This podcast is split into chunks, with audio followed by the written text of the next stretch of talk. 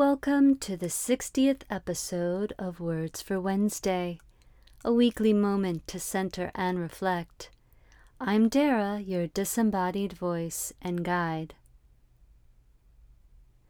Jodi Picoult writes in House Rules I imagine how cool it would be if all small talk wasn't lies. Small talk. With our focus on words, it seems an important topic for us to reflect upon, though there's not much to say about it except for the following. I don't like it one bit. I don't like being around someone and, instead of enjoying sweet silence, being brought into or feeling compelled to small talk. I don't like the idea that talking always has the leg up over not talking. I don't enjoy the banality of lesser subject matters or obvious statements. I don't like searching for words when they are better left unused. Small talk is a societal impulse best eradicated.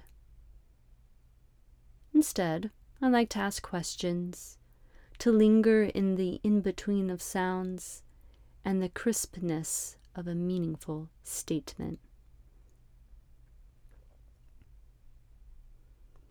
Questions to consider 1.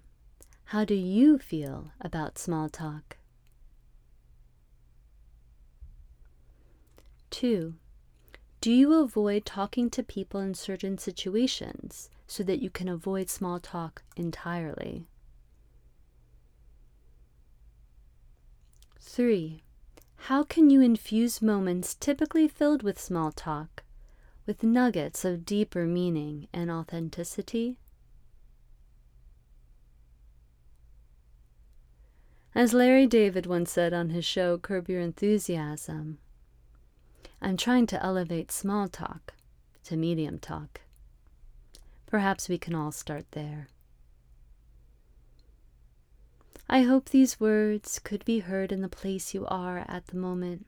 If not, listen again later or simply wait for the next episode of Words for Wednesday.